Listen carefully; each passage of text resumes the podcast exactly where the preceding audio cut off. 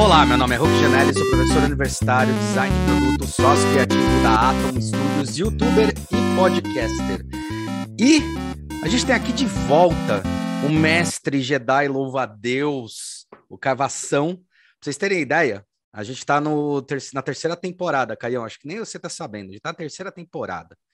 A gente já tá com 135 episódios gravados, com vários expertises. Você, cara, foi o 13º da primeira temporada, em maio de 2002, quando tava estourando a pandemia. Você acredita nisso, velho? 2020. Quando a gente foi 2002, eu falei 2002. Rapaz, não, 2002 não, cara. Quem me dera, cara, 2002. E se fosse 2002, tinha duas coisas. Ou era muito incompetente para estar mais de 20 anos e não estar lucrando, né? Ou alguma coisa deu muito errado. Não, 2020, cara. A gente gravou em 2020 e o Caião trouxe aqui ele foi uma graça comigo. Eu tenho que agradecer ao vivo ele. Bom dia, boa tarde, boa noite pra galera, porque tava no começo, eu comecei a chamar os amigos mais próximos, Caião aceitou, Caio Esteves, a gente teve uns bate-papos bem legais, ali no comecinho, né, 13º episódio, mas eu acho que era a 7ª entrevista, e hoje a gente está aí com mais de 100 entrevistados, falando com o mundo todo, né, falou com muita gente já, e por que eu botei de volta o Caião aqui? Porque eu acho que naquela oportunidade a gente discutiu uma coisa que era importante, entender um campo de estudo que ele vem estudando há milênios, que era o metaverso, né? E deixou de lado algumas coisas que são incríveis do Caião e que eu acho que é bem legal, que é discutir um pouco, não mais sobre a questão do... eu não falei metaverso, falei errado, cara. Não era o metaverso. Meta-design. Era meta-design, então. Mas agora já dei spoiler e hoje a gente vai discutir. Eu quero conversar um pouco com ele sobre essa história do metaverso. Ninguém melhor do que ele para discutir agora esse novo hype mais velho que andar para trás, né? É tão velho quanto a internet, né? Quem tinha Second Life sabe disso. Participou de umas festas aí da DPZ, eu participei. E é isso aí, Caião. Queria te agradecer pra caramba, cara, por você ter aceito. É uma honra, você sabe. O carinho e a pressão que eu tenho por você, velho. Legal, Ruki. Obrigado por me ter aqui. A gente vai ter um papo legal aí. Não sabia que eu fui um dos primeiros e agora estou retornando. Não fazia ideia. Retornando. Foi um dos primeiros, cara. Não sabia. Você vê? Foi mais de 120 episódios para te chamar aí de novo. Caramba. 122, para ser mais exato. Cara, foi crescendo. É legal isso. E, legal. Na verdade, é engraçado, né? Olha só que curioso. Eu acho que você foi um dos primeiros. Você e o Esteves foram os primeiros a... Não sei se foi o primeiro, mas foi um dos primeiros na pandemia, quando explodiu a pandemia, quando a gente teve que dar o lockdown, né? E agora vai ser tipo uma homenagem, porque agora tá começando o lockout. Não sei se ainda é necessário ou não, se era o momento, mas a gente tem um antes e um pós, né? Ele marca essas duas entradas. Então, qualquer coisa, a culpa é do Caio. Zoando. Caião, como eu tava comentando com você, cara, uma coisa que era legal a gente entrar aí e que eu acho importante é: quais são sendo seus planos de estudo hoje? Que barreiras você está indo hoje? Que discussões você está indo hoje? E eu sei que em um momento a gente também vai entrar no metaverso. O que você está pegando aí com o Caião hoje? Nossa, tanta coisa. Na verdade, tem pesquisas de longo prazo, né, Ruki? Que eu vou revisitando e vou aprofundando. Porque, o que parece, eu tenho uma certa constância nos meus temas de pesquisa e aplicação, né? O próprio meta-design é uma coisa que surgiu de uma pesquisa de longo prazo, que foi se revelando útil na sociedade, com aplicação, e com, tanto no poder público quanto no privado, iniciativa privada. A gente fez muita coisa baseada em meta-design e surgiu com uma pesquisa um pouco assim, etérea, um pouco abstrata lá, 20 anos atrás, né? O próprio, assim, sem querer já entrar no assunto, mas o próprio metaverso é um assunto que eu estou engajado há muito tempo. Sim. Com outros nomes, né? Porque esse entendimento do que seria esse ambiente virtual de interação maciça, né? O que seria isso? Então, eu estou envolvido com isso há muito tempo. Um dos primeiros artigos em português sobre o tema eu que escrevi há mais de 20 anos. Então, Você sabe onde é que está esse artigo ainda? Ainda? A gente bota aí online, você encontra. Não, a pessoa encontra no meu site facinho. É um artigo que eu falo sobre realidade aumentada e falo da relação disso com o ambiente urbano. É verdade. Esse é um artigo antigão, assim, não tem... Enfim, mas o que está me pegando agora, está pegando bastante, é exatamente uma discussão que eu venho fazendo há um certo tempo, que são os modelos de governança. Como é que a gente organiza empresas, como é que a gente organiza associações, como é que a gente organiza a sociedade de maneira geral, especialmente entendendo qual que é a regra do jogo, digamos assim. E a regra do jogo está mudando e mudando muito rápido por causa dessa popularização dos meios digitais, né? Então, nos últimos 20 anos, a gente viu a ascensão aí das redes, né? das redes sociais, e como isso transformou política, transformou organizações, transformou a maneira que empresas e organizações estruturam suas práticas cotidianas, um processo de automação acelerado, um monte de coisa que era super laborioso, né? Então, quem conhece design gráfico, por exemplo, o que era compor uma revista no final da década de 80 e o que é compor uma revista hoje? Então, compor graficamente, né? O trabalho que dava a equipes, exércitos de designers ali colando, cortando e colando fisicamente papel. Os pestap, cara, fazendo os pestap, fazendo as montagens. Bom, tanto que a Burt ficou do tamanho que ficou por causa disso, né? Sim, total. Não, e a loucura o que a gente está vendo agora, talvez seja definitivamente o fim do papel impresso, né? Isso é bem provável que aconteça nos próximos 5-6 anos. Por exemplo, só na área de design gráfico. Na hora que você vai pensar a respeito de política internacional, geopolítica, você está vendo uma transformação brutal das relações comerciais entre os países, as relações multilaterais, muito norteadas por causa de uma afronta às fronteiras internacionais que os sistemas digitais têm. Então, por exemplo, o que é geopolítica hoje? É um contexto completamente diferente de geopolítica de 30 anos atrás. Sim, sim. Por quê? Porque quando você instala o Zoom, por exemplo, o Zoom está... Essa conversa está acontecendo onde agora? Exatamente onde ela está, né, fisicamente? Eu estou na minha casa, você está na sua, então é nesses dois lugares. Mas onde estão os servidores do Zoom? Onde é que essa informação está passando, né? Onde estão os roteadores metropolitanos entre nós dois, né? E na prática, pouco importa onde eu esteja agora e você também. Agora, isso é um problema, porque toda e qualquer atividade humana no mundo contemporâneo é regrada pelas chamadas constituições nacionais, que definem sistemas de governança nacional, governança municipal, territorial, sempre apoiadas em território. Agora, quando você tem uma solução transterritorial, como eu chamo aí, no caso do Zoom, no caso de qualquer solução online, a gente tem um problema jurídico, e não está claro como resolver isso. E aí o que acontece é que tem um choque brutal entre os sistemas de governança localizáveis e os sistemas de governança não localizáveis. E aí você tem um problema, já começa por aí. O outro problema é quem que manda nisso? Quem que manda no Zoom? Quem que manda? Agora, quando você, vamos supor, você pega qualquer instituição pré-digital, quem manda naquela instituição, em primeiro lugar, é o país, a Constituição Nacional, em cima dela tem uma segunda camada, que é o estatuto daquela instituição, pública, privada, grande ou pequena, mas tem um estatuto, tem um contrato que funda aquela empresa, e tem regras que podem ser atualizadas ou repensadas que vão se compondo, que nem uma lasanha de regras, layers, assim. O que aconteceu foi que a gente está começando a substituir layers de lá para cá, colocando no meio do caminho um aplicativo, que é uma solução digital vendida por uma empresa alemã, por exemplo, uma empresa brasileira. Aí, em cima disso, a gente coloca uma lógica de governança que é importada das práticas de design thinking da Califórnia, misturada com elementos... Aí você fala, caramba, o que está se compondo aí, né? Que sistemas de governança estão emergindo aí? Que é bem duvidável a estabilidade social que vai surgir ou instabilidade social que vai surgir. Na verdade, acontece bastante instabilidade, né? Você vê em alguns países...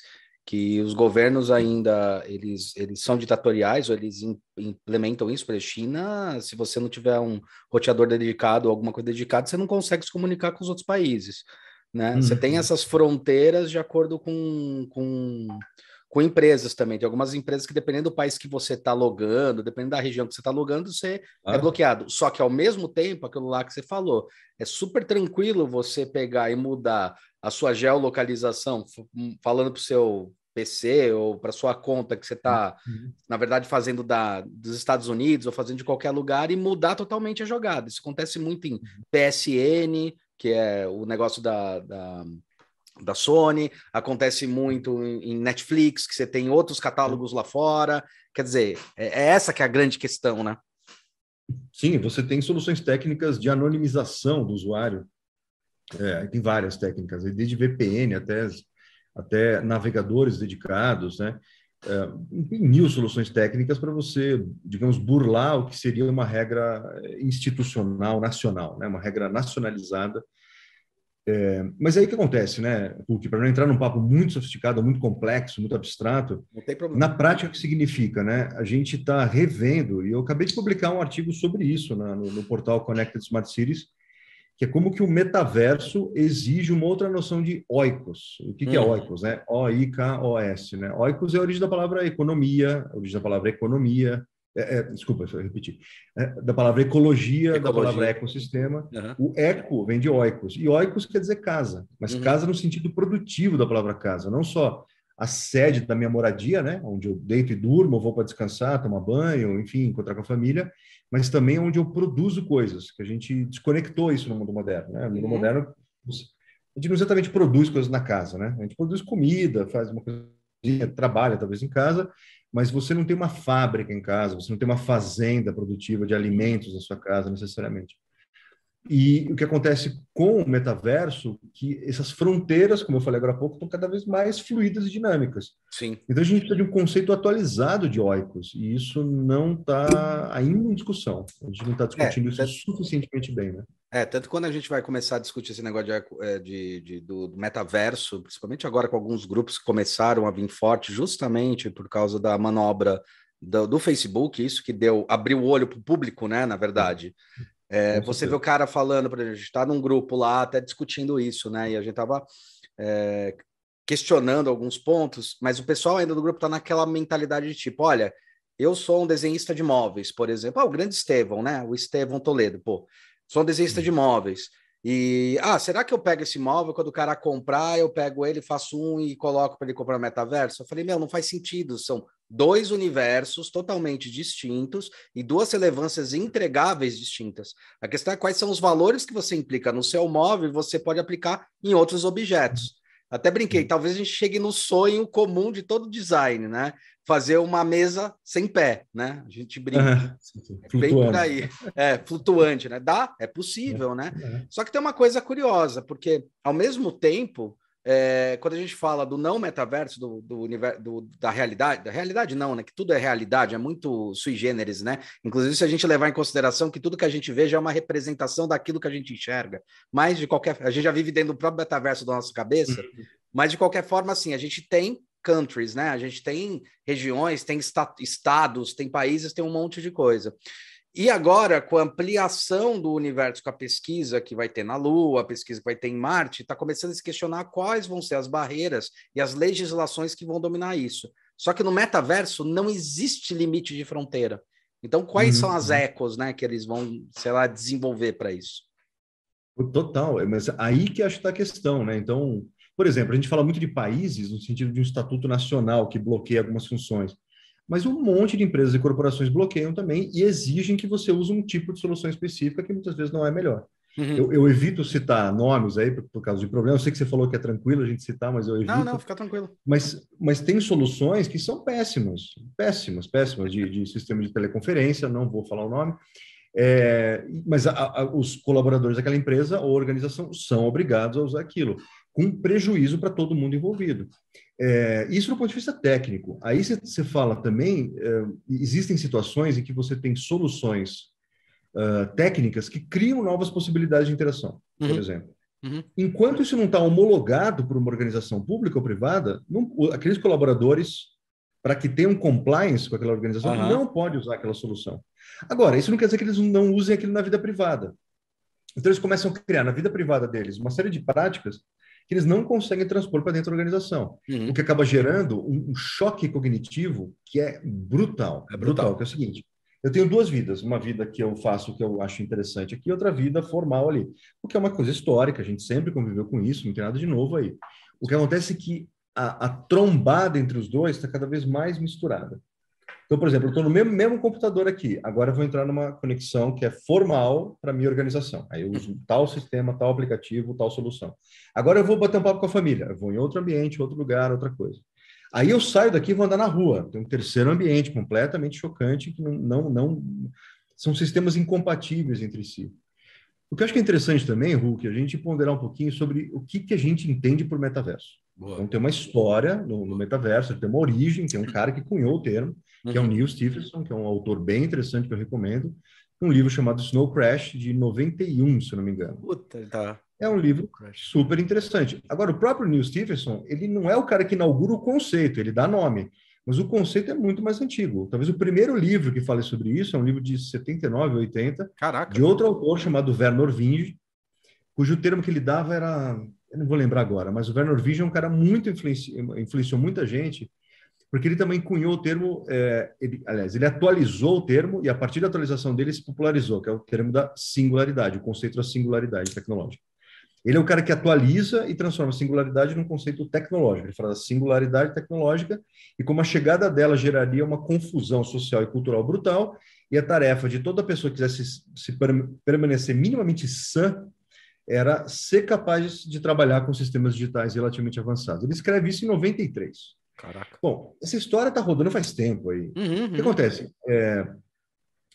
E isso é a própria origem do conceito. E o que era a origem do conceito? Era um ambiente tridimensional que você poderia se plugar com algum tipo de prótese, ou visual, ou até mesmo neuronal, que você entraria nesse mundo tridimensional em que teria serviços, entretenimento, sistemas financeiros, formas de aprendizagem, tudo distribuído num ambiente tridimensional que você poderia passear de lá para cá. É interessante você falar isso porque quando a gente vê nas mídias mais populares, entra aí o Passageiro do Futuro, que é um filme que é dessa data disso aí, você tem Tron, que data disso aí, que está discutindo tudo, justamente isso daí, né? A própria criação do Game Boy, acho que é o Game Boy, um que era em cima da mesa, agora esqueci o nome dele, era para tentar adentrar nesse universo cognitivo. Tridimensional, pois é. E é super difícil, né? Porque você tem uma limitação técnica. O cara que ajudou a popularizar muito esse conceito foi o William Gibson, na série de livros Cyberpunks, ele que propôs o conceito de ciberespaço. Uhum. O que acontece? Muita gente fala que, olha, o metaverso já rolou, turma, só que ele não é tridimensional, ele não tem uma configuração tridimensional perceptível. O metaverso que rolou tem outro nome, ele chama internet ou web, ou World Wide Web, que é um serviço de hipertexto que roda em cima da internet, enfim. Já rodou, não precisamos do tridimensional bonitinho. Qual que é a pegada? Quando você oferece o tridimensional bonitinho, digamos assim, um tridimensional coerente, que você consegue navegar como ambiente tridimensional visualmente coerente, você apela por uma dimensão sensorial humana muito, muito ávida por isso. A questão da experiência, né? Da experiência imersiva. E aí tem duas tecnologias diferentes que tentam resolver isso. Uma delas, que está muito avançada hoje em dia, e é a partir dela que a gente consegue falar de um metaverso funcional, que dê certo tecnologicamente, que é a realidade virtual, que é o quê? Uhum.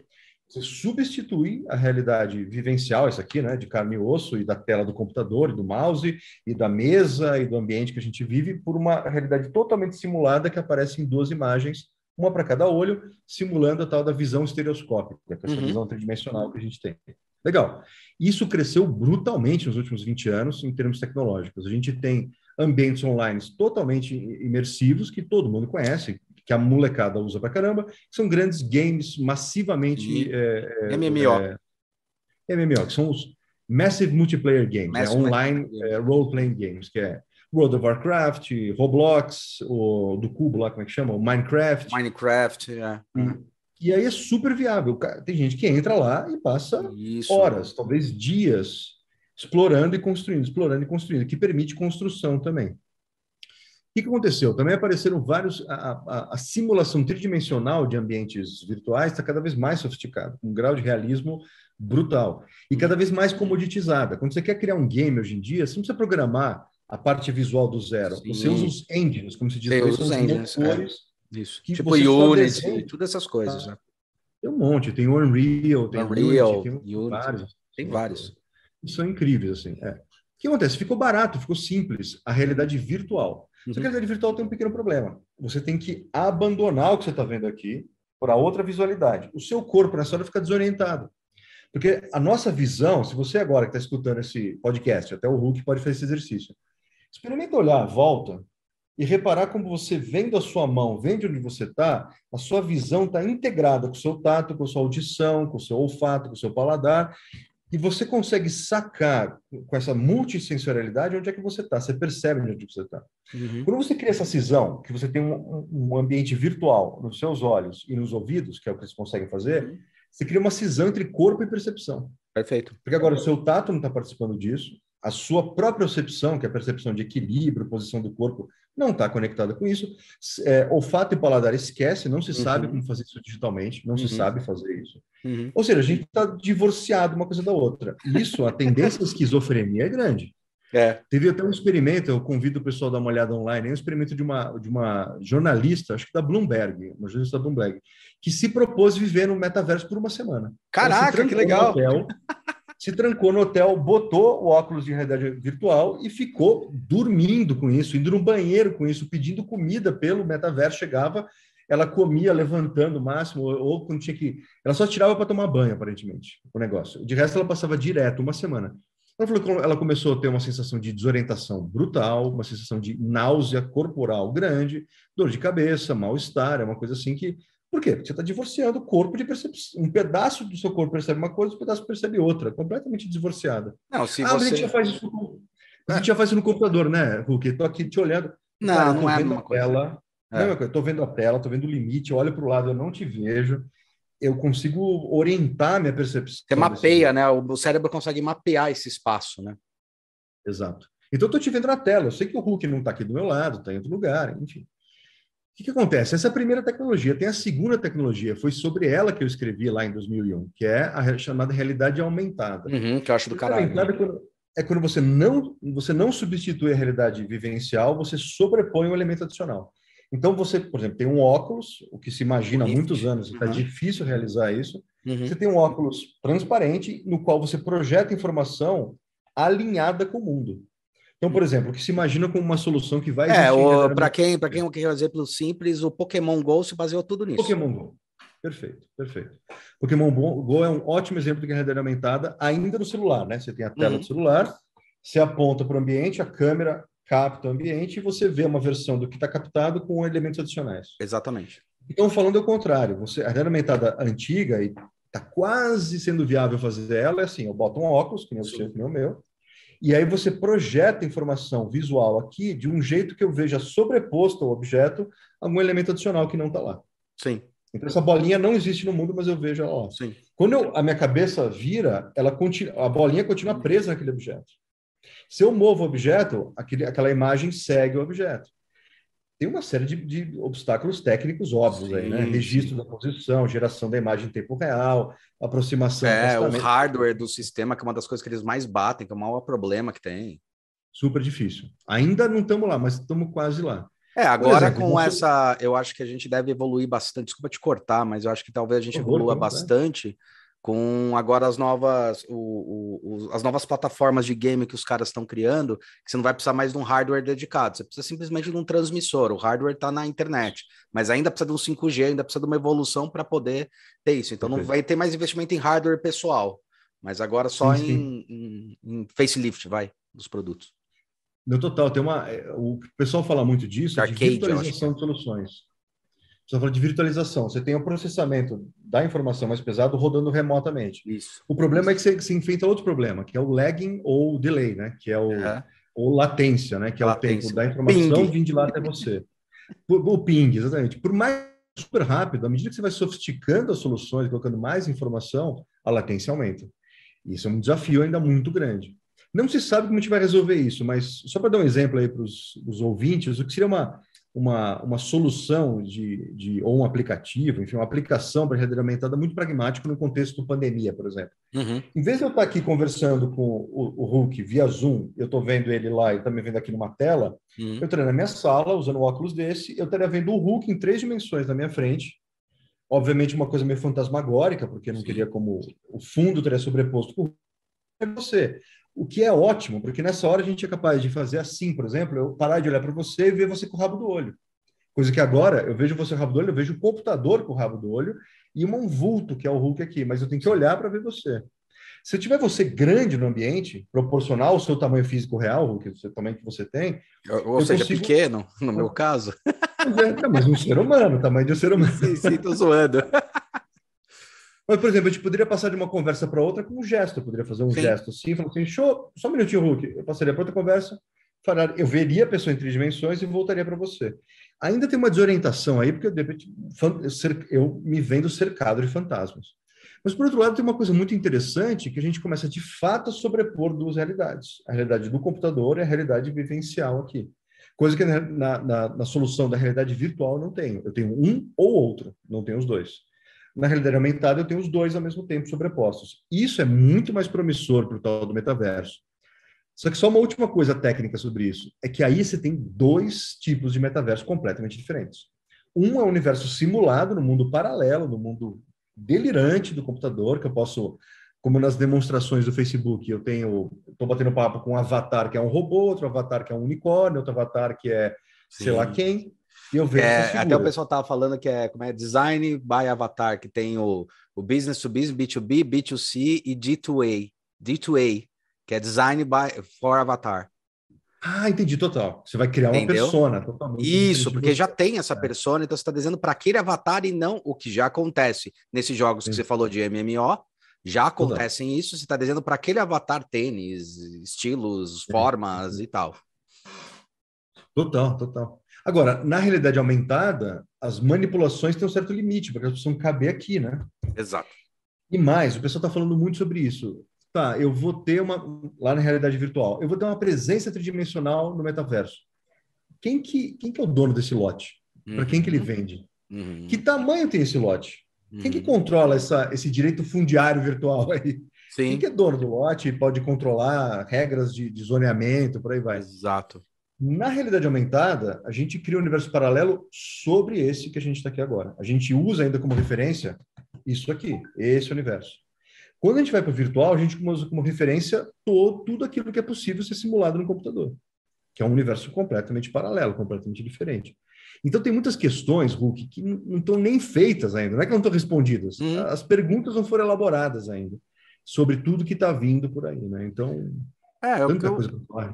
eu acho que é uma coisa... vai acontecer, o caminho vai ser, eu acho que muito semelhante ao que aconteceu com a internet, né? Quando ela começa, o próprio YouTube, o podcast começa, existe uma discussão, qual é o limite, de que maneira eu vou estabelecer esse limite, e agora, 20 anos depois, a gente consegue ter algumas regras e alguns estabelecimentos regionais, até de questões, né? O YouTube vem aí de 6 anos para cá, já tendo aquela política de, tipo, barrar coisas que não são que são só para crianças, tem as políticas dele de rastreamento. Eu acho que isso também não adianta, né? A gente tem que sempre estar questionando as coisas, porque elas vão acontecer, e a gente tem que entender quais são esses planos. Hoje, o que eu vejo de loteamento, que você comentou, que até tem alguns sites que você entra para comprar loteamento em Manhattan, em um monte de lugar. Você tem até... eu entrei outro dia num site que os caras, eles vendiam os terrenos e já faziam também a construção daquele terreno para você. É uma arquitetura virtual, né? Que estava acontecendo com isso. Eu acho que isso daí vai ser meio imposto de acordo com as necessidades que vão surgindo. É meio difícil prever. Dá para a gente entender, mas é meio difícil prever qual vai ser a movimentação humana em cima disso, né? Claro, claro. Não, eu acho que tem algumas questões aí que eu acho que tem uma coisa o próprio entendimento de propriedade mesmo. Por isso que eu falei do oikos. Perfeito. Porque o oikos, né, no sentido clássico da palavra, ele tem a ver com propriedade, de quem é o quê. E no primeiro sentido. No segundo sentido é o que é apropriado, o que pega bem, digamos assim. Qual que é a etiqueta que cabe ali. A internet, como você falou, demorou, a web...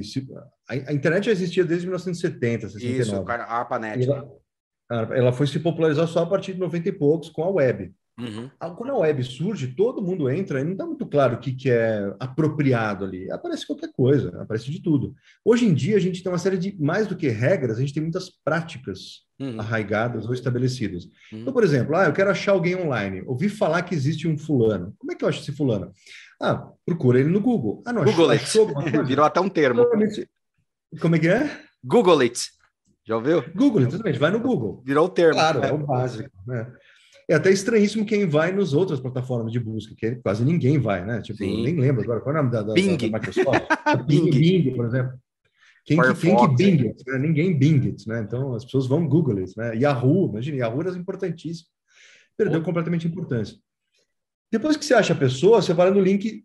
Se é um contato profissional, provavelmente você vai no LinkedIn. Se é um contato pessoal, um amigo de alguém, aquele cara que eu fiz colégio, será que ele existe ainda? Talvez você vá no Facebook ou no Instagram. Surge uma etiqueta, um certo jeito, né?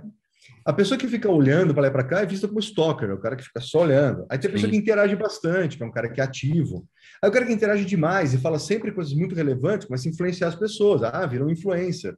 É aquilo lá que o Toffler ele colocou bem, né? Volta do consumidor. Produtor e consumidor. A diferença entre quem produz e consome não é tão grande assim. É. Exatamente. O equipamento é o mesmo. É o mesmo computador. Não tem muita diferença, né? É a mesma coisa.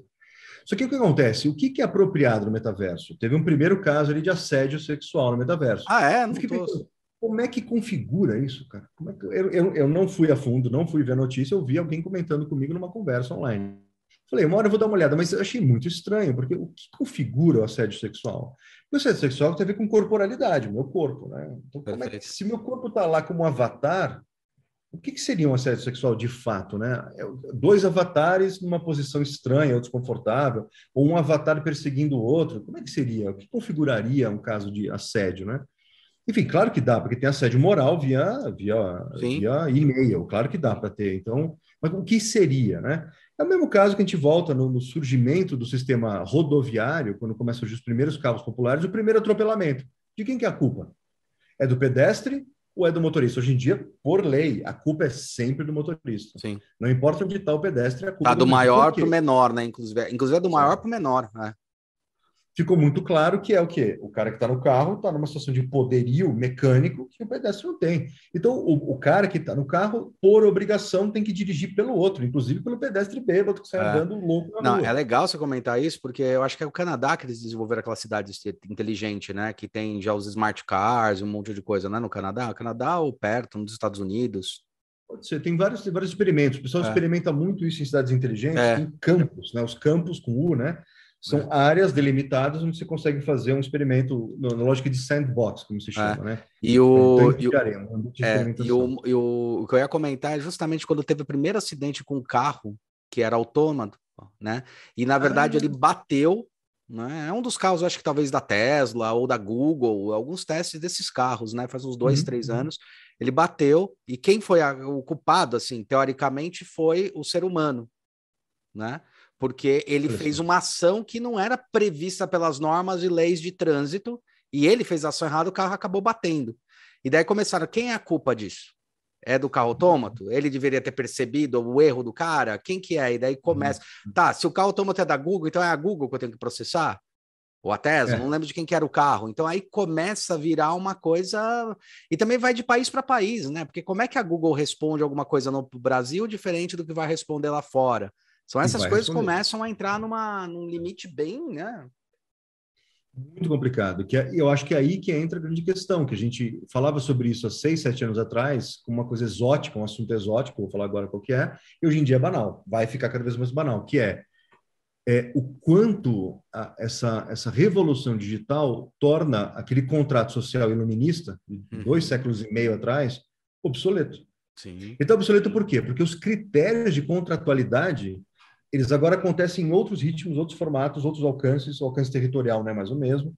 Por exemplo, toda vez que o Uber vai se instalar num município no Brasil, ele tem que regulamentar naquele município. Uhum. Uma coisa que, por exemplo, a internet não necessariamente. A internet como um sistema de comunicação e não de trânsito urbano, você regulamenta para o país inteiro. Mas não tem uma regra, inclusive, para isso. Uma meta-regra, para isso não está clara. Não está clara qual que é essa meta-regra. Então, a gente está numa zona cinza, porque assim, isso é interessante, a própria web, né? A web opera numa zona cinza jurídica, porque cada vez que você clica num link, você está infringindo o direito de copyright. Toda vez que você... Por quê? Porque para você poder ver um conteúdo na web, você tem que pegar o conteúdo de um servidor e trazer para sua máquina. Perfeito. Você tem que fazer uma cópia. Uhum. Só que essa cópia foi autorizada expressamente pelo dono daquele conteúdo? Necessariamente não, porque ele teria que escutar de cada pessoa uma requisição. Então, o Ruki, você clicou no link lá, você vai ter que pedir. O Ruki está pedindo para ver o site, sei lá o quê, da Adidas. A Adidas tem que dizer, pode copiar. Aí você baixa. É óbvio que isso está fora do interesse da Adidas. Ela quer que você copie o site dela para poder visitar. Sim. Só que juridicamente é uma zona cinza, não está claro. Aí se está tudo ok, não está claro. Segundo a legislação original, inicial do copyright, não está ok. Não está ok. E aí, como é que fica? E aí, mas está se tolerando faz 30 e poucos anos, está se tolerando. Não, deixa. deixa o pessoal copiar o conteúdo, né? Se está online, presume-se que é para copiar. É engraçado isso aí que você fala, porque tem alguns lugares que já estão começando a estipular algumas regras, né? Você tem, por exemplo, o YouTube, quando a gente vai... O YouTube ele só permite você hoje, já faz um tempo, né? Mas só permite você criar conteúdo próprio. Tanto que teve até um momento em que a gente estava... Uma entrevista com o Morita, esse foi bem engraçado. Uma entrevista com o Morita, conversando com ele, 15 minutos de conversa com ele, porque daí eu resumi e tal, e eu tinha 5 segundos de um áudio, porque eu tava brincando com ele com coisa do Need for Speed.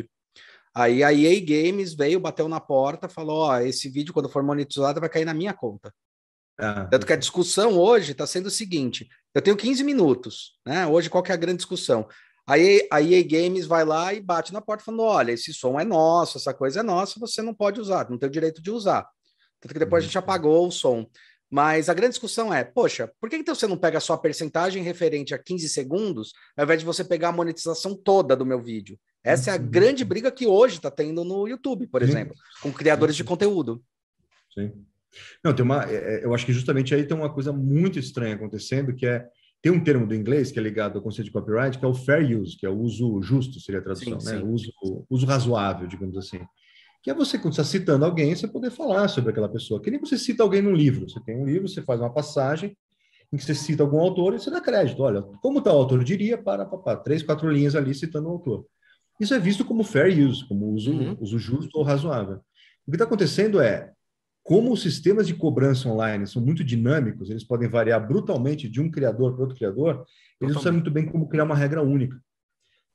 Especialmente, você está vendo isso muito aí nos vídeos ligados à música. Como eu sou músico, eu acompanho alguns desses caras, né? Que indicam, como é que se toca tal música? O cara começa a tocar uma música famosa. Aí, por um pouquinho, esse vídeo é dele ou do autor da música? E agora, como é que fica? Sendo que quem é dono daquela música não é o próprio autor, é o cara que publicou a música. Sim. Meu irmão, que é um cara conhecido de produtor musical, ele tem uma série, tá virando uma celebridade online. Eu convido quem estiver aqui escutar. Quem quer? Fala aí. Felipe Vassão. O meu irmão mais novo, ele é um produtor musical conhecido aí, e ele está publicando muito no TikTok, está com muitos seguidores lá, e ele teve uma série de vídeos falando sobre isso, sobre plágio, o que configura plágio, o que é isso? Legal. E é um problemão, porque não é clara a regra, aliás, a regra é claríssima no sistema jurídico, no entanto, a maneira como isso é aplicado no dia a dia varia muito de caso a caso, é impressionante. Tem uma regra geral explícita, que deve ser seguida, mas que quando ela não é seguida, o que acontece de fato não é igual para todo mundo. E nunca foi. Isso que é interessante.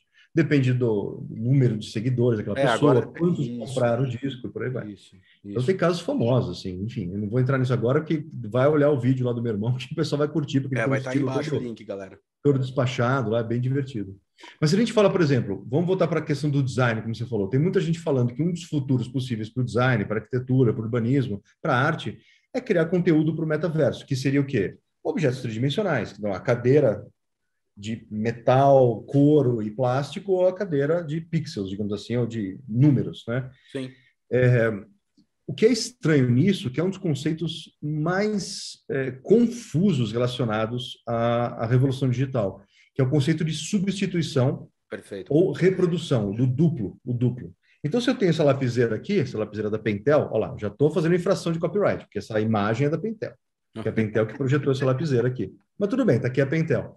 Se eu crio uma versão digital dela, tridimensional, que eu possa ver em 3D no metaverso, brincar com ela e pegar na mão, e fazer uma versão de tamanho de um planeta, diminuir o tamanho, sei lá, X. Por que eu estou fazendo isso lá? Porque a caneta ela tem esse formato porque ela se encaixa na minha mão. Que eu tenho um corpo de carne e osso que tem esse formato, e esse gesto aqui de segurar uma caneta é um gesto antiquíssimo que a gente usa para marcar superfícies. Tem 1000 versões diferentes disso. Tem o estilos, que é a figura mais antiga, que era só uma peça comprida de sei lá, uma coisa como isso aqui, né? Que isso aqui é um esfuminho, como o pessoal deve conhecer. O grafite, né? Tá. E não tem nada na ponta, eles são uma peça de papel prensado, que serve para esfumaçar coisas. Sim. Isso aqui parece o estilo clássico, que é para raspar superfícies. Perfeito. Então, a imagem ali era um afundado. Com grafite, a imagem é a deposição de grafite numa superfície. Eu tenho uma certa força, por isso que é desse tamanho, a caneta, eu tenho uma certa área aqui, que me permite cobrir uma certa área com rabisco. Vou fazer uma Pentel virtual. Qual o sentido? Qual o sentido disso? Então eu tenho um sofá maravilhoso do Charles Eames. Eu fiz a versão virtual dele em 3D, o cara pode comprar, tá? Aí o meu avatar vai sentar no sofá. Tá, o que, que eu vou sentir no meu corpo? Porque boa parte do bom design de mobiliário é a ergonomia, é a interface do meu corpo com aquela peça. Inclusive, para quem eu desenhei bastante móvel, tem uma coisa curiosa que assim, você pode seguir todos os padrões ergonômicos, mas na verdade só sentando você vai ter certeza de que se aquilo funciona. É impressionante, tem que ter o protótipo, você tem que sentar e falar, funcionou. Mas algumas pessoas diferentes sentarem, né? As várias pessoas diferentes se encaixam naquele objeto. Ou seja, por que eu estou fazendo isso lá? Se é um objeto de pura fruição visual, uma escultura, por exemplo. Uma escultura. Então, sei lá, você pega um marinete, por exemplo, sei lá, você pega qualquer grande escultor. Aí você faz uma... Pega um David, um Pietá. David de Michelangelo, coloca lá. Por quê? Porque o Michelangelo, por exemplo, o David de Michelangelo é uma coisa que muita gente não sabe, é uma escultura grande pra cacete. Ela em cima do pedestal tem 7 metros de altura.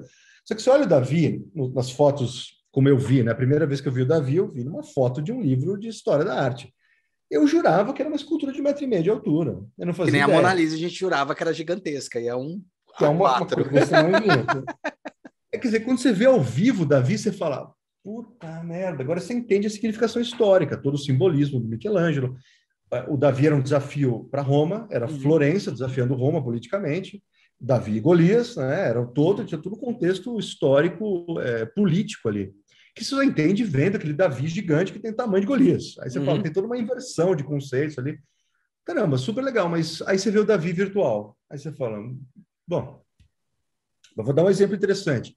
Na primeira cena do filme Covenant, eu não sei qual é a tradução em português, mas é o segundo filme da série do Alien, do Ridley Scott. Lá. É Covenant mesmo. Alien's Covenant, é?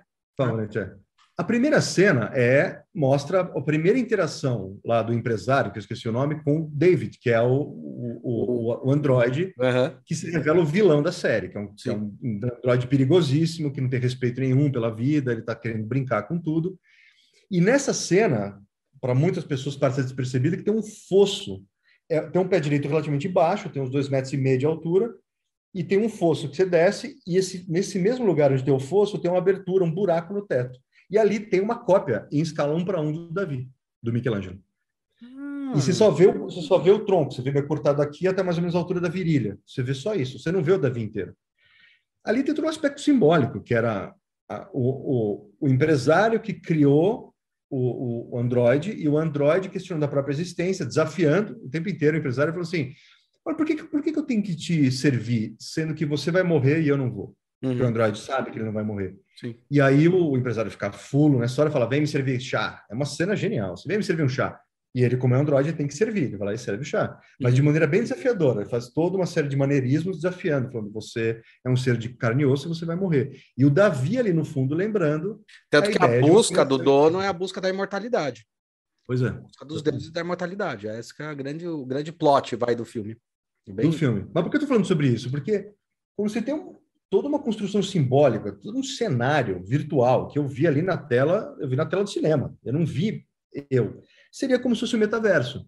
Aí eu chego no ponto mais importante do metaverso. Talvez o porquê do metaverso é uma grande discussão simbólica. Sim. Quem for criar coisas do metaverso tem que carregar ali no simbolismo para poder ter algum significado. Porque simplesmente ficar regurgitando marca lá para dentro, vai saturar, e vai saturar rápido, as pessoas vão ficar, sabe, da gastura. Sabe quando você come goiabada? Queira ou não queira, está acontecendo exatamente isso com a EA Games, que está sendo processada, porque elas estavam criando aquele loot box com coisas que, tipo, cosméticas, que não faziam sentido nenhum para o jogo em si. Eles estão sendo punidos por isso. Então, para que serve, de fato, no final, né? Ou seja, a gente tem que entender que se tem esse divórcio sensorial, a gente está falando a respeito, basicamente, de uma dimensão simbólica da existência humana. Perfeito. E aí você pega um filme como esse, o Covenant, tem essa cena genial, que vale pelo filme, porque o resto do filme é uma bobagem. Mas essa primeira cena vale pelo filme. Verdade. Aí você fala, caramba, tem uma discussão profunda ali, e tem todo o simbolismo em todo o ambiente que eles estão ali. Isso aí me lembra muito Blade Runner. Mesmo simbologia. Aí o filme inteiro, né? E é do mesmo diretor, né? Diretor. Tem um simbolismo ali. Fudido. E eu estou falando isso por quê? Porque tem uma... Se a gente está tentando reproduzir o mundo lá... Já vai ter gente discutindo se um edifício virtual lá no metaverso ele é sustentável. Aí você fala, vai aparecer essa discussão. Anota aí. Vai. Será que esse edifício é sustentável? Porque ele é parecido ou não com o edifício que é sustentável no mundo real. Então, aí eu entro naquela discussão que tem uma questão do nosso pragmatismo, do pragmatismo humano, da questão humana. Eu sempre dou um exemplo assim, por que que ainda o que está dentro do computador e a gente renomeia são pastas parecidas com arquivos? Porque a gente precisa de valores simbólicos, porque ela não precisa ser pasta, ela não precisa ter o nome de folder, né? Sim, sim. Site não precisa ter o nome de site, que se representa lugar. Então, acho que tem uma questão da transferência também. Você tem que entender os valores que estão embutidos nisso, né?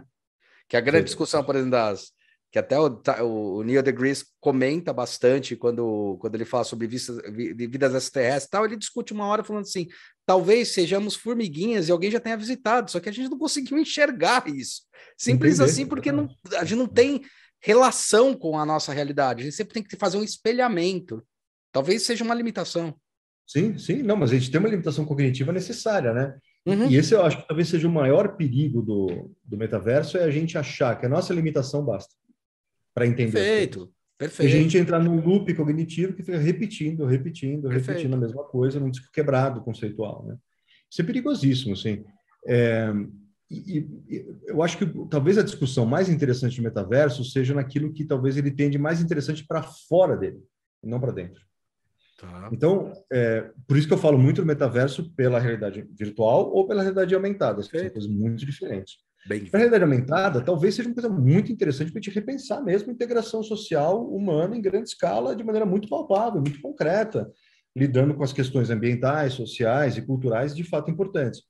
Enquanto na realidade totalmente virtualizada, talvez a gente esteja criando aquilo que já, inclusive, a própria mídia já declarou em grande escala como uma prisão, Matrix, né? Matrix, então o jogador número 1, tudo isso. Você fica ali circulando entre uma coisa simulada, meio estranhíssima, assim. Agora, é bom lembrar, né? Isso não quer dizer que não seja profundamente interessante. Talvez seja incrivelmente interessante. Agora, o que vem pela frente precisa ser melhor discutido. Precisa ser discutido de maneira um pouco mais aprofundada. E eu acho que o ponto nevrálgico é, como eu coloquei nesse artigo, recomendo que vocês leiam. Pode até colocar o link depois aqui, né? O link vai estar aqui embaixo, galera. Vai estar ótimo. Que eu estou discutindo isso. O que é apropriado nesse contexto? O que é propriedade, até no sentido bem pragmático? De quem que é o que aqui? E, por outro lado, o que é apropriado? O que cai bem, o que cai mal? Qual que é a etiqueta desse ambiente? Para quem despreza um pouco a noção de etiqueta, lembra que você não despreza, não. Quem sai na rua, quem sai insultando as pessoas à torta e direita, tem toda uma série de práticas sociais que tornam viável e interessante e profundo o convívio. As famosas máscaras sociais. Onde elas estão? E quais são elas que vão aparecer no metaverso? Quais são elas? Talvez a gente entre num processo de experimentação muito interessante no metaverso, mas tem todas essas consequências previstas e imprevistas que a gente precisa começar a discutir com mais propriedade. Por isso que eu falo lá nesse artigo, vai discutir metaverso? Vamos começar a discutir o oikos também. Uhum. O oikos é o que é apropriado. Perfeito. E aonde você está, como é que você está. Mas só uma discussão, você falou a respeito do site, né? Uhum. Quando a gente fala a respeito dessas metáforas que a gente usa no meio digital, o pessoal fala muito o termo skeuomorfismo, que vem do inglês, skeuomorphic, que é o quê? Quando você simula algo material dentro do sistema virtual. Então, legal. Você tem pastas, você tem o lixo, você tem como metáfora de valores que a gente compartilha. Então, pasta é para guardar informação. Lixo é quando você quer que essa informação vá embora. Desktop é o tampo da mesa. Sim. Então, desktop lá ao fundo. Tablet, né, cara? Que é a palavra mais velha que anda para trás. Pô. Qual que é? Desculpa. Tablet, pois é. Que são metáforas, né? Então, inclusive, na interface gráfica do usuário, que é essa que a gente usa no computador, o mouse, teclado, janela, menu, etc., essa tem nome, chama metáfora do escritório. Isso foi criado na Xerox, no final da década de 60, começo de 70, 50 anos atrás, que é uma metáfora, para poder pegar o universo computacional e apresentar para o público de um jeito palatável. É uma metáfora. Isso. Já era metaverso. Eu estou entrando no metaverso do escritório simulado na tela do computador. O que aconteceu? Nos últimos 15 anos, começou a se criticar profundamente o skeuomorfismo, essa simulação dentro do computador. Foi aí que surgiu essas diretrizes de design visual para interfaces do usuário que não são skeuomórficas, são áreas gráficas, áreas visuais, transparência, sobreposição. Você se libertou desse skeuomorfismo. Demorou aí quase 50 anos. Nossa, que legal. Só que aconteceu o seguinte, você tem uma memória coletiva em cima disso. Perfeito. Então, você usa uma imagem de um disquete para dizer gravar. E aí, quem nunca viu um disquete na vida, acha que aquele símbolo significa gravar, e não a metáfora de um disquete. Exatamente, que é o que está acontecendo com as novas gerações, profundamente. Exato. Que dizem que tem máquina de escrever que imprime na hora. Aliás, máquina de escrever é um computador que imprime na hora. Exato. Você tecla e já sai impresso. Exato. E que se alguém... Eu soube dessa história. Alguém que mostrou um disquete físico para uma criança e falou, olha, o sinal de salvar impresso em 3D. Que é totalmente uma inversão. Sim. Agora, esse é um lado. O outro lado que a gente não consegue escapar, Ruki, acho que é a parte mais importante e é um aspecto muito importante do meta-design. E boa parte do meu trabalho com meta-design tem a ver exatamente com o metaverso. É Sim. uma relação direta. Foi por isso que eu desenvolvi. Sim. Que é o quê? Topologia. O que é topologia? Topologia é o espaço conectivo. Não é o espaço vivencial aqui de carne, ossos, e tijolo, pedra, madeira, ar. É o espaço de conexão. Por exemplo, qual é o caminho que você faz entre a sua casa e a padaria? Imagina o caminho na sua cabeça. Você não vai em linha reta. Você faz um caminho todo tortuoso para descer do prédio, ou sair da sua casa, vira na esquina, dá uma volta. Linha reta só o super-homem poderia ir, furando parede, quebrando tudo para linha reta. Não tem como. Esse espaço... Na verdade, só se a Terra fosse plana também, porque... Que não é plana, você vai fazer uma curva. Vai fazer uma curva. Você quer ir para a Alemanha, você vai ter que fazer uma curva na superfície do planeta, inevitavelmente. Agora, esse espaço conectivo também é o espaço da internet. Quando eu clico no link, vou daquele link para algum lugar. Aquele lugar não, e também é todo confuso, né? Ele não é um link direto, ele vai batendo em roteadores totalmente confusos. Totalmente. Mandar um e-mail para você, ou gravar o que eu estou gravando, com certeza está espelhando isso num servidor na PQP, do Zoom, e voltando para cá. Perfeito. Esse é o espaço topológico, que ele é tanto de carne e osso quanto virtual aí. Essa exploração é que vai ser interessante no metaverso. As pessoas se acostumarem com a ideia de que existem dois tipos de espaço. Uhum. Esses espaços geométricos das distâncias demarcadas, físicas e intransponíveis. E esse espaço da conexão. Que, por exemplo, eu estou pertíssimo de você agora. Apesar de eu nem saber onde você está, a gente está pertíssimo. Estamos aqui falando. Esse lugar que a gente está compartilhando agora existe. Para mim, para você e para quem está escutando o podcast. Perfeito. Esse espaço existe de verdade. Ele não precisa existir com tijolos. A gente não precisa estar no mesmo lugar no sentido geográfico. Sim. Mas, cognitivamente, a gente está compartilhando tempo e espaço. Sim. Aí, isso que eu acho que é a parte mais interessante. E aí, até mais louco, que é uma coisa que eu coloquei no meu TCC, quando eu estudei os espaços de trabalho, que se ajudou bastante. Uma coisa que eu botava uma frase que a gente está em vários lugares diferentes, em tempos diferentes. Perfeito. E vai ficar cada vez mais complexo isso. Cada vez mais complexo. E aí que a gente chega no ponto central, que é quando você vai na legislação e nos estatutos, nas normas, a gente está pensando naquele espaço. No espaço de tijolos, de distâncias, de fronteiras muito bem delimitadas. Uma nação é o que está para dentro de uma fronteira, não é isso? Isso que define uma nação, está para dentro de uma fronteira. E aí só que a gente está compartilhando tempo e espaço de maneira que você está em vários lugares ao mesmo tempo, em tempos diferentes, como você mesmo falou agora. E aí? Como é que fica o meu senso de pertença? Eu acho que daí volta, de certa forma, aquela história da tribo, né? Fica tribal, não mais regional. Você se reconhece por tribo. Não importa onde estejam. Exatamente. Aí um dos termos antropológicos mais fundamentais é a ideia de comunidade, que é a ideia de pertença. A quem que eu pertenço e quem que pertence a mim, no sentido de pertencimento mesmo.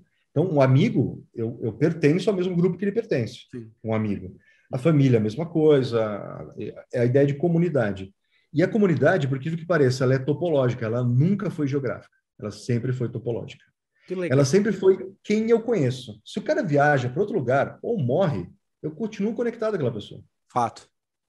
Então, ela foi, historicamente, circunstancialmente, ela foi local. A aldeia, né? A aldeia tinha um espaço. Mas a aldeia movia, a aldeia crescia, ela diminuía, pessoas morriam e nasciam, e ela se transmutava o tempo inteiro. Os povos tribais são povos nômades. O tempo inteiro se movendo no território, mas a relação deles com o mundo entre si permanecia relativamente inalterada. Ou seja, como é que vai ficar isso no futuro, quando a gente retomar esse princípio? Porque o McLuhan falava disso na década de 50. A aldeia global era isso. A partir do momento que a gente retoma eletronicamente esse senso de pertença, que não é mais territorial, ele é familiar, ele é comunitário, ele é político, ele é econômico, mas ele não é exatamente territorial. O território é um pouco uma das ferramentas em que essa cognição acontece. Até porque assim, se a gente for jogar numa questão bem filosófica, até zoando um pouco a história, o ser humano ele é muito limitado porque ele tem que entender o pertencimento e ele tem que entender sentido e achar também uma coisa que todo mundo fala, que o ser humano ele tem a mania de tentar achar uma lógica onde não tem lógica. Né? Então tem essa limitação também cognitiva nossa, assim, do ser humano, tipo, eu tenho que estar no espaço, eu tenho que entender esse espaço, eu tenho que achar uma lógica para isso, e às vezes as coisas elas simplesmente não têm lógica, como a teoria do caos, por exemplo, que se baseia toda nisso. O que você pode entender, acho que pode ser entendido de uma maneira um pouquinho diferente, que assim, as coisas podem até ter uma lógica delas, isso não quer dizer que a gente consiga entender ela. Perfeito. E não entendendo, mesmo assim, a gente tenta estruturar alguma forma de interpretação que permita navegar nesse ambiente que a gente não entende. Então, a gente pode dizer que, por exemplo, o mito, que é uma forma profundamente interessante de fazer sentido no mundo, é uma forma sintética, que hoje em dia é desprezada, né? Na sociedade industrial, o mito é... Tanto que é sinônimo de mentira, né? Mito, isso é mito. Né? Mas isso me assusta porque eu tô vendo um certo retrocesso que tem algumas pessoas, e também é o trabalho aqui do podcast que tomou forma por causa disso.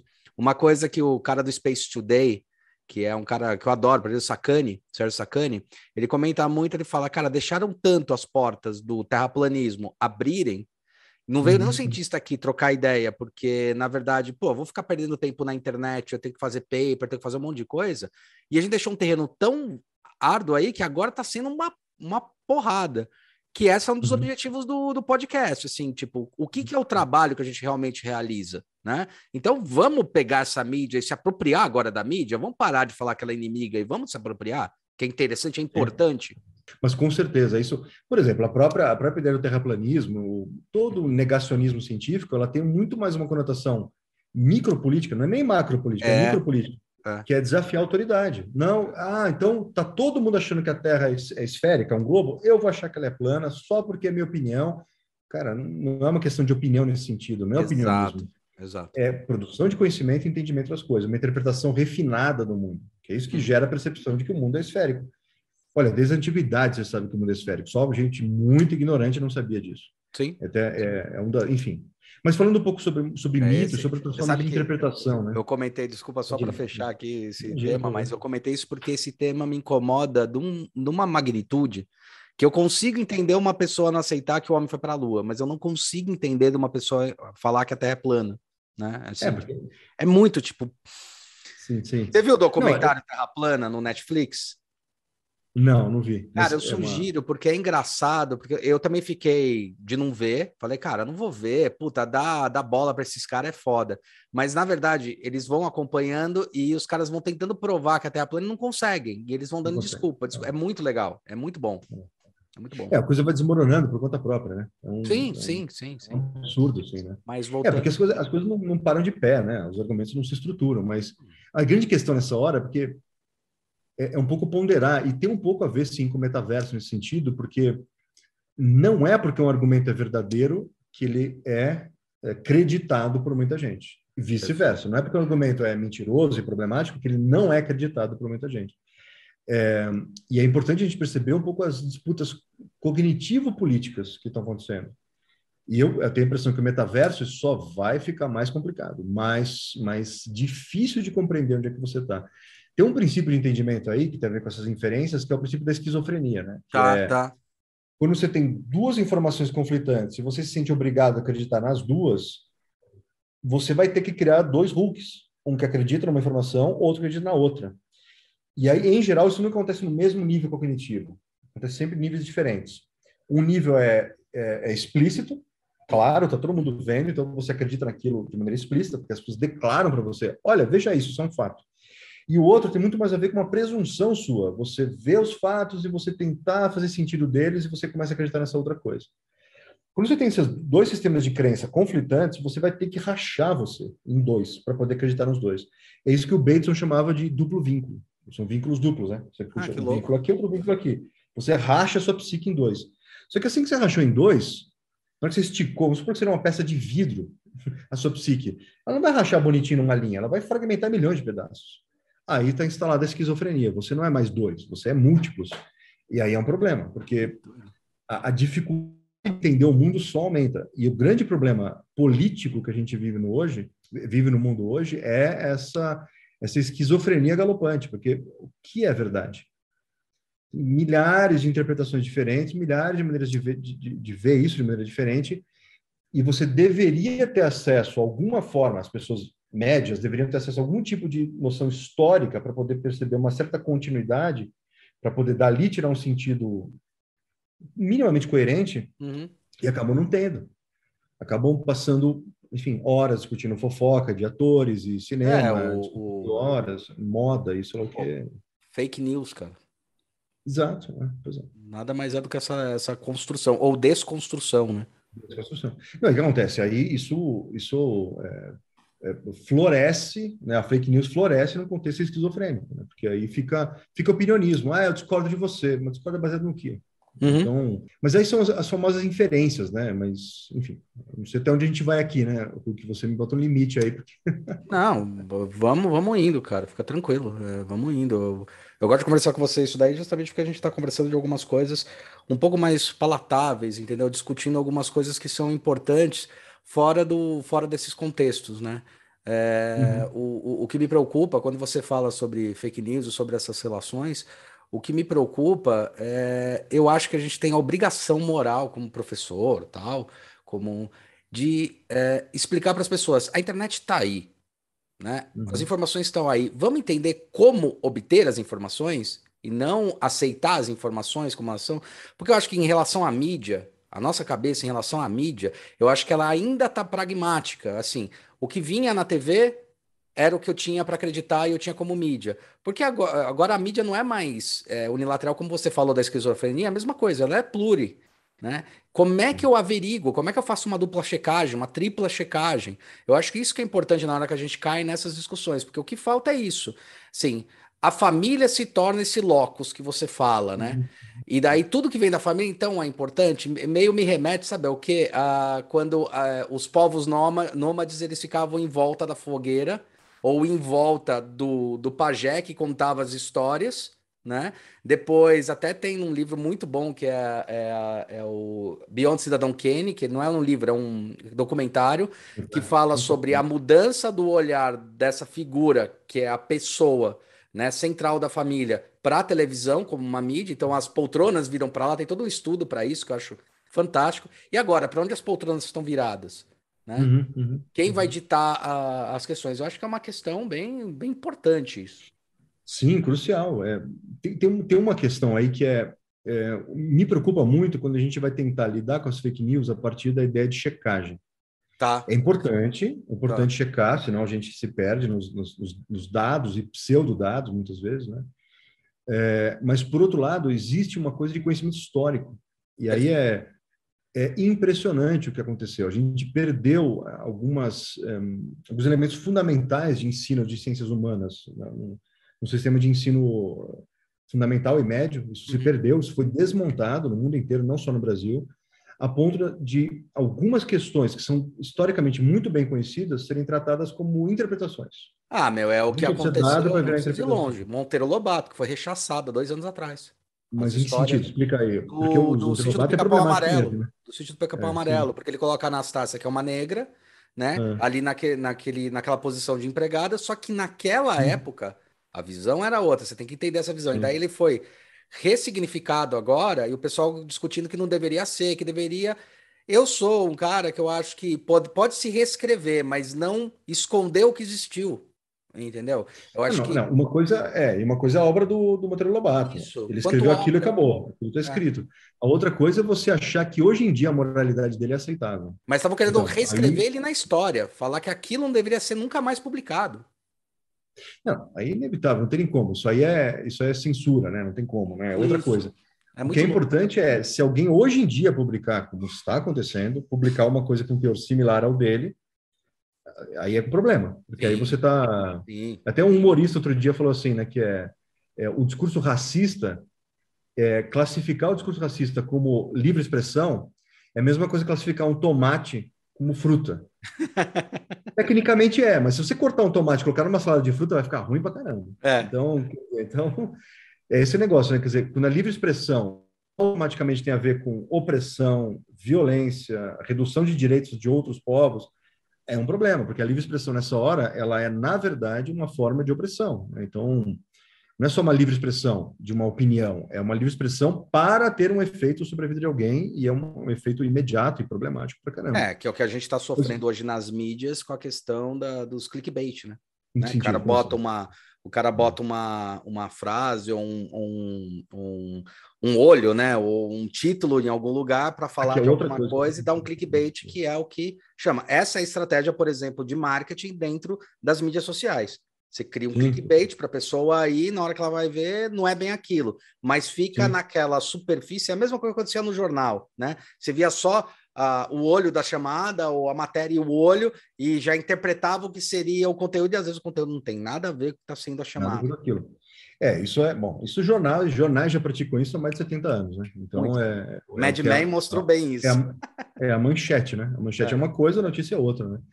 Então, mas eu acho que aí, voltando para a questão dos fake news, me parece que o aspecto fundamental é o conhecimento histórico. Ou seja, por que é que a gente fala que é importante cotas, por exemplo, para descendentes de africanos no Brasil, né, de afrodescendentes? Por que é importante a cota?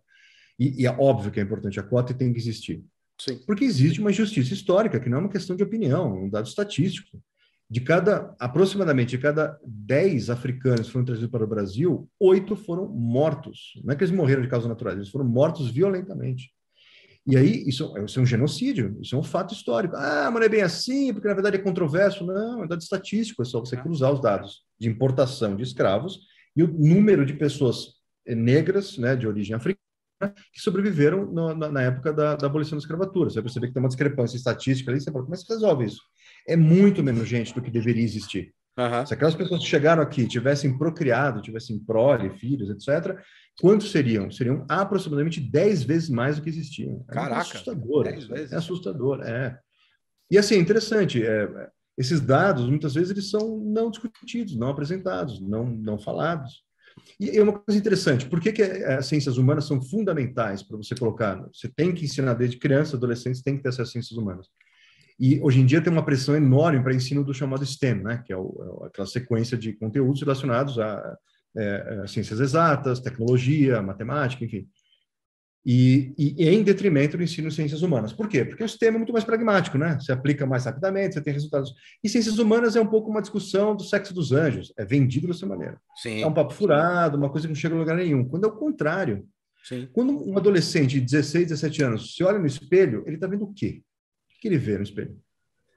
Se ele estiver só vendo a pele dele, o corpo dele, preocupado com a forma física, estou fortinho, não estou, estou bonito, estou feio, temos um problema. Porque ele precisava ver no espelho, ele precisava ver uma raça, ele precisava ver uma classe social, ele precisava ver uma pessoa que mais ou menos apta para tais tipos diferentes de atividades sociais e profissionais. Ele podia estar vendo um cidadão, ele podia estar vendo alguém com uma orientação sexual, ele está vendo um monte de coisas diferentes. Se ele está só preocupado com a aparência dele e como é que ele é bem sucedido nas relações afetivas, sexuais dele, porque é um pouco o que está se vendendo de todos os lados, ele não está mais vendo uma pessoa, né? Ele está vendo ali um atleta, alguém que vai ser bem ou mal sucedido, ponto. Tem toda uma série de camadas de autopercepção que você só consegue ensinando antropologia, psicologia, sociologia, história, filosofia. Sem isso, não tem como a pessoa saber quem ela é. Saber quem ela é. Então, quer dizer, você valoriza pra caramba o conhecimento baseado em ciências exatas, que é importante. Eu sou fascinado com matemática. Quem sou eu para dizer que matemática não é incrível? Sim. Aliás, é uma linguagem universal. Exato. Tá mais para a linguagem. Pode ser uma interpretação, mas é uma coisa incrível, fascinante, né? Mas, por outro lado, quem sou eu enquanto pessoa? Quem sou eu? Hoje, no Brasil, com a minha origem, com a minha história, quem sou eu? Onde eu estou? As minhas ações têm que alcance? Então, fica um pouco esse delírio, por exemplo, esse culto à fama que tem hoje em dia, né? As celebridades. boa parte dos jovens sonham ser celebridades, né? Porque assim, eu sei, quando eu for celebridade, eu vou ter conforto, eu vou ser amado, eu vou ser acolhido. É essa imagem que o jovem tem quando ele vai virar celebridade. Mas ele vai mesmo? Ou seja, que tipo de vida tem essa celebridade? E outra? Isso é muito legal, porque tá abrindo umas discussões esse negócio que é...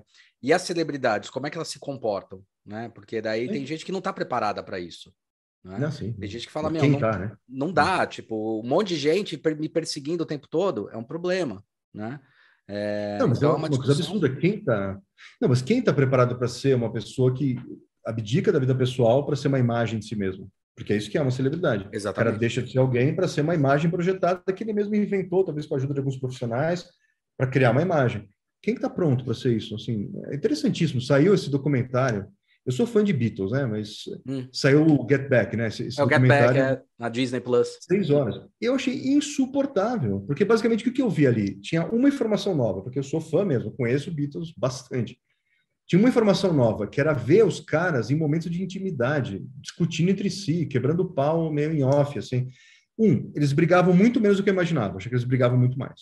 Isso é a primeira coisa que me chamou a atenção. Mas a segunda coisa que me chamou a atenção é que eles eram uns moleques mimados, sem a menor noção do que é a realidade social que eles viviam, porque eles desde os 19 anos, eles eram tratados como deuses. Uhum. Como é que o cara vai ter alguma noção da realidade vivida para outra pessoa?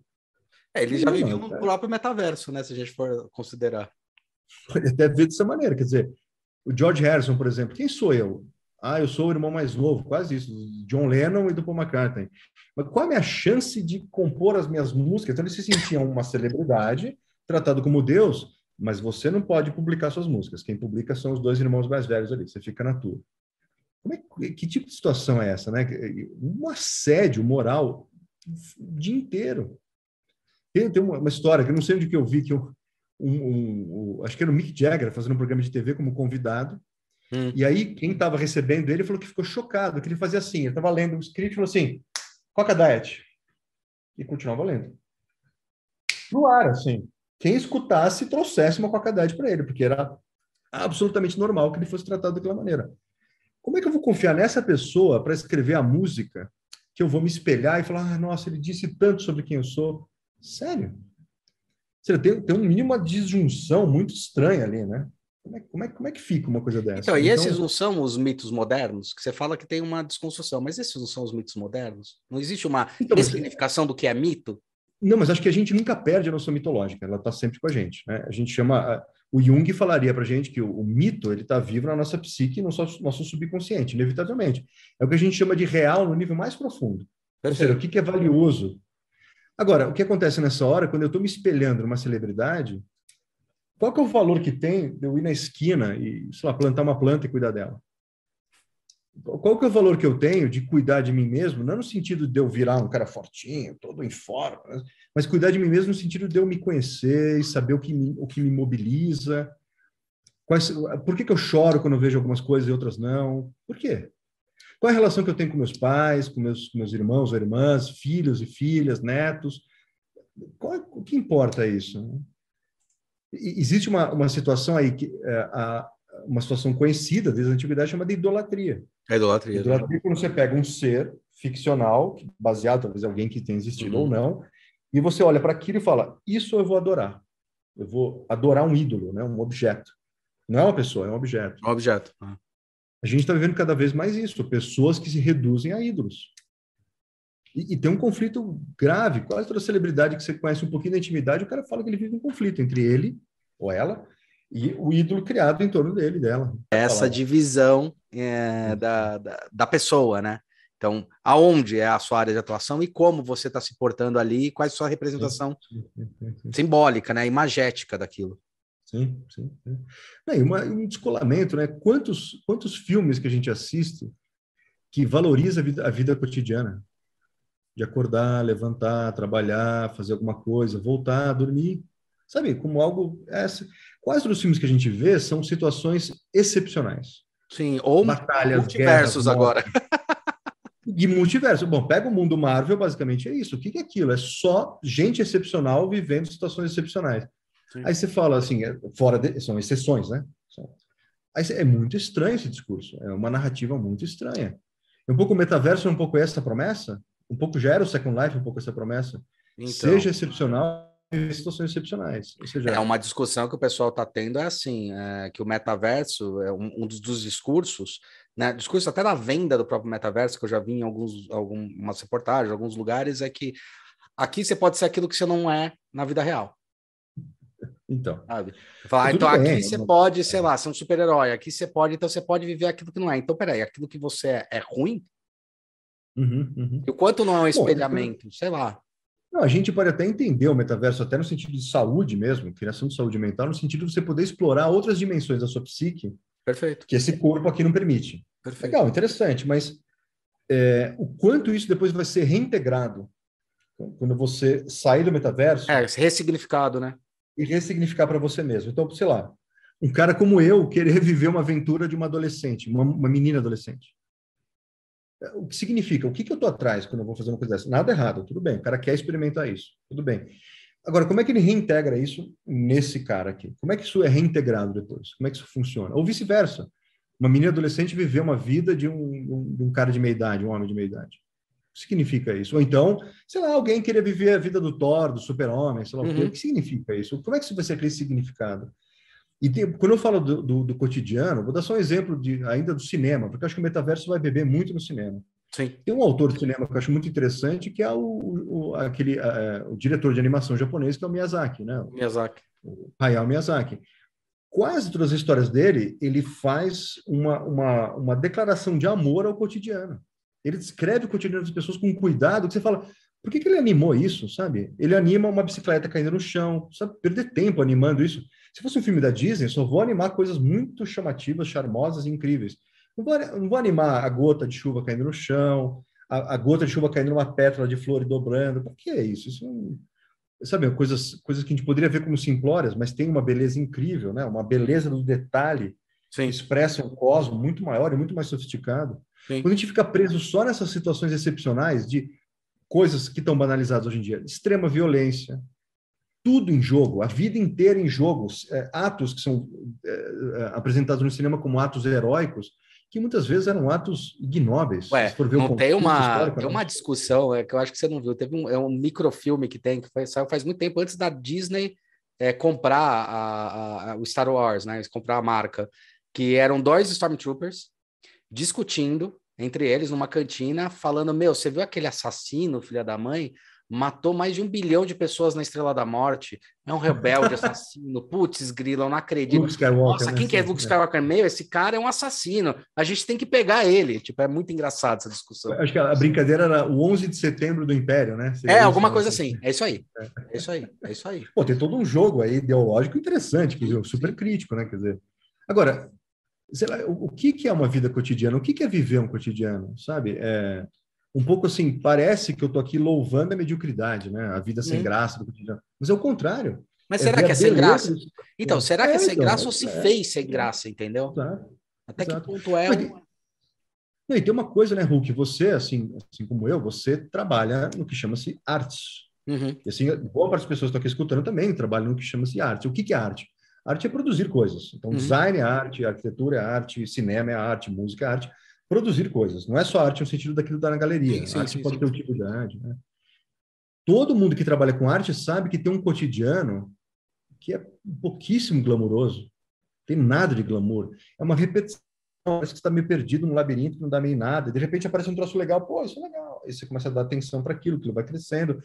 Tem um cotidiano, né, que no alemão é bonito, é uma palavra que chama Kraft, né? Kraft no sentido de um ofício que você faz todo dia um pouco. Não tem glamour nenhum nisso. Não. Nenhum glamour. Não. Mas é incrivelmente saudável para quem vive isso. É uma coisa muito autoconstrutora. Você vai se constituir. Reflexiva. Exato. Você se constrói enquanto ser, né? Quantas vezes você fez eu lembrar de um negócio que foi uma coisa muito importante na minha virada de chave, por exemplo, que eu tenho o espremedor aqui do Philip Stark, que na época da minha faculdade eu odiava esse cara. Achava, eu odiava. Por quê? Porque eu tentei espremer um limão, um espremedor que um dos alunos levou lá, que inclusive era a turma que você deu aula, e aí não espremia. A gente começou a questionar se esse espremedor era bom ou ruim, e a gente chegou à conclusão que era ruim. 2 anos depois que eu me formei, já tava com nó, eu vi uma matéria dele, daí eu falei, cara, eu fui muito idiota. Porque ele falava assim, você tá discutindo se o meu espremedor ele espreme ou não limão? Tô. Então eu consegui o que eu queria. Eu quero a discussão. Eu não quero saber se ele funciona ou não. Então, meu princípio é esse. Aí você começa a entrar no modo reflexivo, mas você tem que se permitir também. Sim. É, tem tanta coisa à nossa volta, quer dizer, mas, por exemplo, uma coisa que tem muito a ver com o metaverso. A gente vive num mundo hoje que vai ser cada vez mais predominantemente habitado por pessoas de classe média. Sendo que era, até muito pouco tempo atrás, um mundo predominantemente habitado por pessoas de classe baixa. A vida de classe média é uma vida relativa ao conforto, relativa à riqueza, você tem uma certa trânsito para a sociedade, né? Você consegue fazer coisas, né?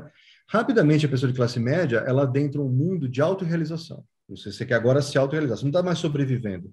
Você quer se autoconstruir enquanto alguém que tenha, especialmente, alguma forma de atividade criativa. Isso acontece rapidamente. E mais, você tem uma visão minimamente crítica da sociedade, você se julga no direito de observar e ter opinião sobre as coisas, coisa que alguém que está na classe baixa está numa situação de tanta fragilidade social que dificilmente vai ter tempo para poder dedicar neurônio para isso. O que significa isso? O que era uma celebridade? O que era um artista? Vamos colocar de uma maneira. O que era um artista bem-sucedido na década de 70 e 80, em termos globais, e o que é um artista bem-sucedido hoje? Naquela época, a gente associava diretamente sucesso enquanto uma pessoa criativa e fama. E fama em níveis globais, tipo Michael Jackson, tipo Beatles, tipo pessoas muito famosas, Chico Buarque, unanimidades, assim. Quando você começa a viver numa sociedade que muita gente tem escolaridade superior, capacidade criativa, capacidade crítica, por mais que seja equivocado, do tipo negacionista. Não, mas ele teve acesso a tudo isso. Né? Ele está tentando pensar, o cara, né? Começa o seguinte, você não consegue mais uma paridade direta entre sucesso criativo e fama naquela escala. Não tem mais. É muito cacique para pouco índio, digamos assim. Né? Uma linguagem bem chula. Significa que, então não vai ter? Então não vai acontecer? Não, a gente já está vendo. Está acontecendo, isso. Os microinfluenciadores são isso. Exato. Só que assim, o que importa mais nessa hora, de fato, é aquilo que você está fazendo de fato reflete esse processo de autoconstrução seu? Aquilo reflete quem você é ou gostaria de ser? Ou você está ainda tentando imaginar a sua chance para virar o próximo Justin Bieber, que surgiu nesse contexto de influência digital e cresceu para ser uma celebridade global, né? Essa sua meta? Ou seja, a sua autorrealização é só uma etapa para você virar fama? Virar famoso? Ou você consegue dedicar tempo para a construção de você mesmo, enquanto indivíduo, enquanto a pessoa que participa de uma comunidade, que cria bem-estar para você e para os outros à sua volta? Ou seja, onde está esse espaço do cotidiano na nossa vida? Está um pouco desaparecendo o espaço do cotidiano, né? A pandemia só atrapalhou, porque o nosso cotidiano virou você e uma tela. E não adianta voltar para o presencial antigo, porque ele já não era um cotidiano muito... Não, então, isso é ridículo. Aliás, você falou uma... E é engraçado, eu lembro que você falou naquele podcast uma frase que a gente estava começando a entrar, que você falou, cara, olha como o mundo ficou louco. Estava começando essa história, como eu falei, 5 de maio de 2020, e você falou, e só deram uma regrinha de diferença. Não falaram não saia mais, falaram use máscara. Acabou. Né? E olha a pandemia que aconteceu, né? Então... Esses valores também são bem complexos, né? Totalmente. Imagina, isso é uma coisa interessante, né? A ideia de presença, porque o metaverso também tem um pouco a ver com questionar a presença para poder estar presente. Ou seja, o que é presença no sentido de pertença, né? Porque a gente entendia que presença era pertença, era a mesma coisa, né? E a gente agora falando assim, não, a gente está fazendo um monte de pessoas com quem eu trabalho estão fazendo eventos presenciais, eu acho interessante, é uma tentativa de experimentar para redescobrir a presencialidade, né?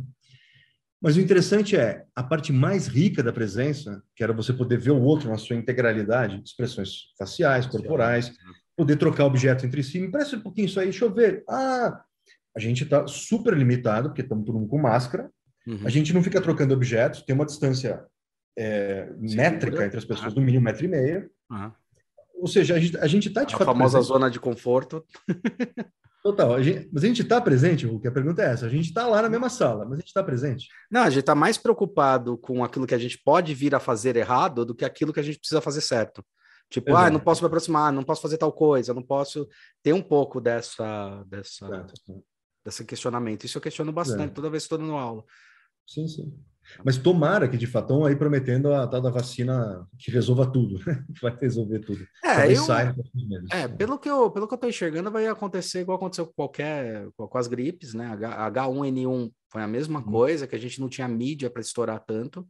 E daí ela se torna uma vacina que vai ser anual, para poder ir erradicando, para poder ir aumentando, possivelmente isso. Exatamente. Mas vamos supor que a gente possa, de fato, abolir o uso de máscara no futuro relativamente próximo. Tudo bem. Mas a gente vai retomar aquela presencialidade que a gente já achava sem graça? A gente vai ter que inventar outra coisa. Né? Eu acho que não. Talvez a gente pareça até usar o metaverso para reinventar a presencialidade. Acho que isso pode ser muito interessante. Agora, aí acho que talvez se eu tivesse um recado geral para quem está escutando sobre o metaverso, né? Não adianta esperar soluções vindas da empresa chamada Meta, ex-Facebook. Não adianta esperar soluções vindas do Zoom, etc. Essas soluções para o metaverso vão ter que ser co-criadas em sociedade, em comunidade, para fazer sentido de fato. E aí, de fato, talvez surja uma coisa muito interessante, muito legal, se for construída nessa maneira, né? Talvez seja uma coisa muito interessante. Os experimentos que vão poder surgir em termos de interação social, acho que aí pode ser muito legal. É um pouco... A fantasia vai ter o seu lugar, um pouco a alteridade, né? Eu ser outra pessoa também vai ter o seu lugar. Isso é interessante. Mas talvez um discurso um pouco mais distante da fama, da celebridade, um pouco mais distante do excepcional e do eletrizante, e um pouco mais do auto-observação, da auto-observação, a participação de coletividades. Acho que aí a coisa pode ser bem mais interessante, né? O metaverso que apoia para isso. Né? Até porque um pouco antes da pandemia a gente estava vivendo já uma urbanização que já estava se modificando, né? Sim. Retomada do espaço, isso está sendo tão legal. E daí você tem tem que ressignificar tudo muito rápido, né? Sim, sim, sim. O movimento de ocupação da cidade está vindo rapidamente, né? E a gente vai ter que retomar isso aí, porque a coisa mais interessante pré-pandemia que eu estava vendo era justamente isso. O movimento de ressignificação do espaço urbano A gente vai ter que retomar de uma outra maneira. Né? E a gente está vendo, né? Quem está acompanhando, está todo mundo vendo isso, né? Aquela efervescência urbana que a gente via não está mais lá. Não. Aquela coisa de um comércio do lado atrás do outro, você está vendo alguns espaços fechando, outros abrindo, práticas novas, como Dark Kitchen, por exemplo, né? Que viabiliza um monte de coisa, mas dificulta tantas outras. Né? Então... a precarização do trabalho junto com, talvez, o mesmo movimento, né? Aquilo que é o precário absoluto, né? Muitas ocupações precárias, só que, ao mesmo tempo, essa precariedade funcionando como colchão de amortecimento para uma crise que poderia ser ainda pior. Então, e o perigo da gente pegar essas práticas pandêmicas e falar, então é assim, esse é o novo normal, então repete. Também não é. Então, a precariedade não é interessante a longo prazo. Então, como é que fica, né? Então... Bom, é isso aí, queridão. Queria te agradecer por esse bate-papo do caramba. Brigadão por ter aceito aí, viu, Caio? Mais uma vez aqui um papo bom pra cacete com você, trocando uma ideia boa aí. E vamos ver se em breve a gente consegue se esbarrar aí, agora que voltando a ativa física agora. Maravilha. Aquela coisa de se encontrar ao vivo e falar assim... de longe, fala assim, um abraço, hein? Vai. manda um avatar, né? Puf, um abraço. Imagina. Bem por aí, se marcar bobeira. E, obrigado mais uma vez, Caião, foi um prazerzaço ter você. Galera, não se esqueça de se inscrever aí no canal, dá joinha lá no YouTube. Então, a quinta-feira lança aqui o do Caio Vassão, que é hoje, essa quinta, e na segunda subsequente já lança no YouTube, beleza? Caio, mais uma vez, valeu. Aí embaixo vão estar as descrições para entrar em contato com ele, os livros que esse cabeção aí já escreveu e os artigos, tudo que a gente encontrar, porque é muita coisa, não vai dar. A gente vai ter que escrever um livro para falar sobre os livros que ele escreveu. E valeu, Caião. Maravilha. Obrigado. Até mais, galera.